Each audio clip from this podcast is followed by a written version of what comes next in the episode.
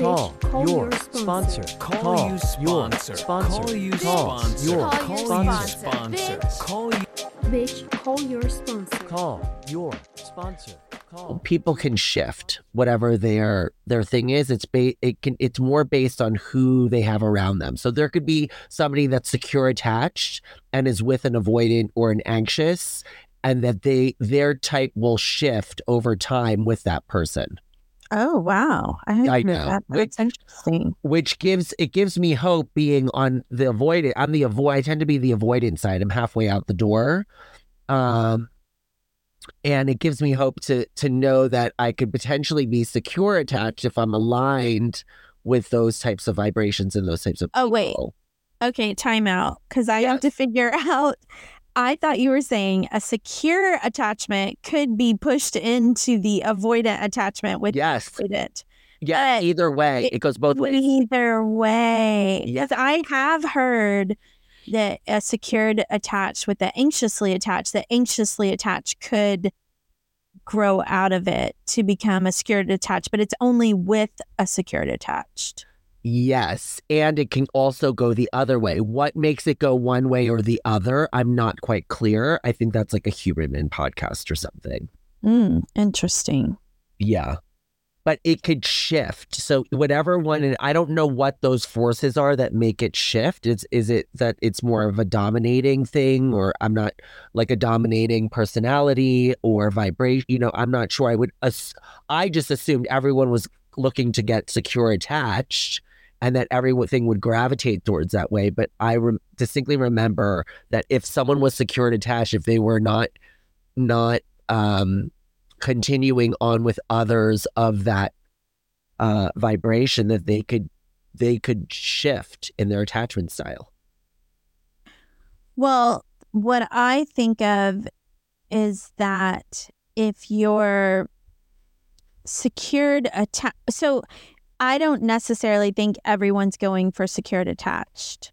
Okay. I think I'm going for what's familiar. So Oh, I'm without doubt. going for the anxiously or the the avoidant attachment and i'm going to feel anxiously attached because that's familiar or the disorganized attachment where you know i never know how it's going to be so it's always you know like um, a roller coaster ride a cocaine bump i don't know where we're going um, but i'm holding on and this is what feels familiar to me Where somebody who's securely attached who grew up in an environment where they could trust their inner self, Yeah. they would find a roller coaster ride and a Coke bump awful. They would find that horrible. Whereas I find it, oh, we're home. Yummy. right. Right. Right. And so my goal is to move away from that um, equanimity, from that being my baseline. Yeah, yeah, yeah.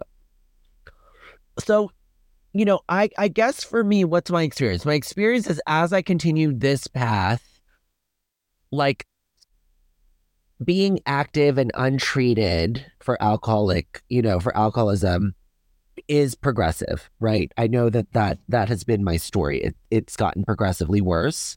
With a program, the way I relate to myself, my feelings, others, gets progressively better over time. So, what I mean is, my relationships, my intimate relationships, if I trace however many boyfriends I've had in recovery, the the types of guys that I was choosing and the di- relationship dynamics were progressively healthier. Right. Yes. Yes. Yes. I I say that that it's like that line incline that when I was drinking and drugging, it was all going downhill, and then when I got sober, everything started going uphill for me. Mm. So, God, there's so many things happening in my brain right now. I'm not, I'm like having trouble focusing on one thing. I can jump in and get us in. back to our pink cloud analogy. Yes. So the my favorite analogy about the grocery store in our brain where I had these this drive to the grocery store where my needs are met kind of input by my caregiver, right? Where I abandon myself to take care of them. And that's my only way to the grocery store. And as I get older and drink and drug and do all this stuff, I get 20 foot embankments of snow to that drive to the grocery store in my brain. That's the only way to go to get my needs met.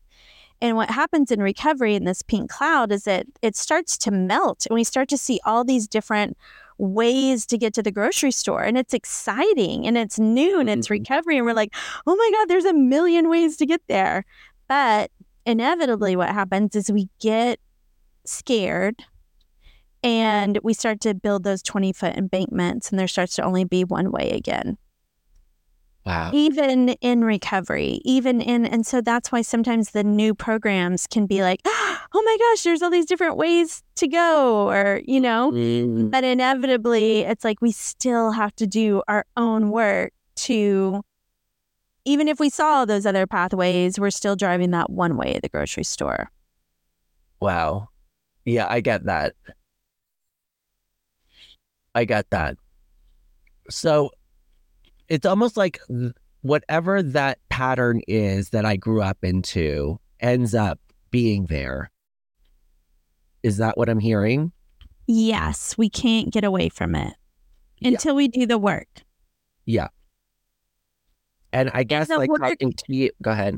the work looks like I'm going to quit drinking. Ah, oh my gosh, what a pink cloud. Oh my God, now I've done the work. I quit drinking. I did steps. I sponsored people. I've stayed sober all these years. And then you're like, wait, what? There's still, I'm still operating from that software.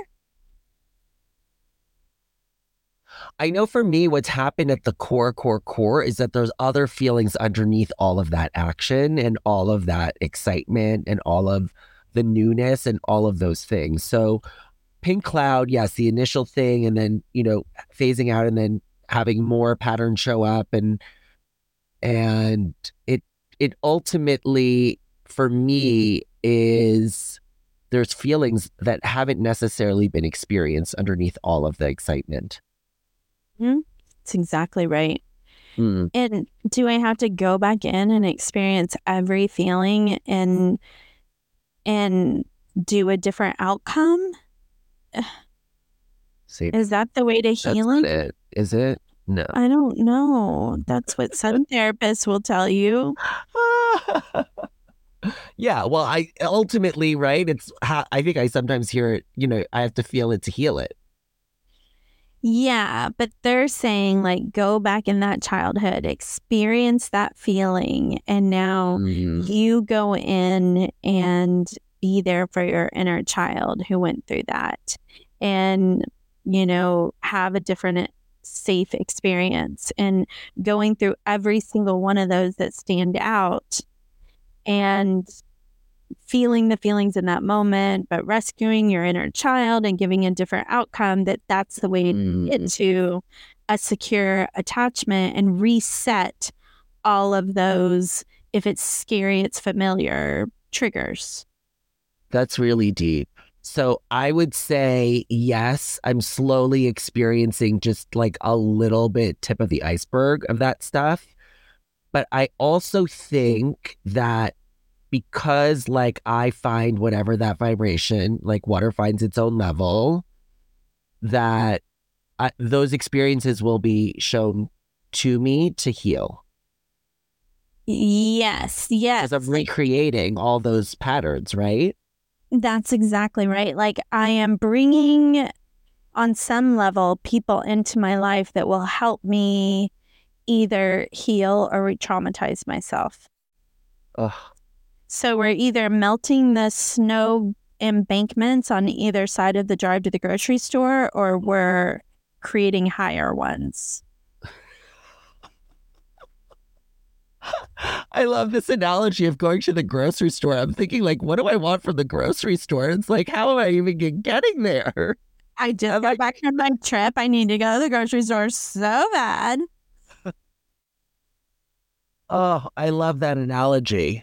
Um, because I totally identify. And sometimes those patterns of creating larger snowbanks uh, are so I don't even realize I'm doing it Exactly. because it's, it's what I know. It feels comfortable. Exactly. That to me is the point. And that's where I get to let myself off the hook, where I see so many people beating themselves up.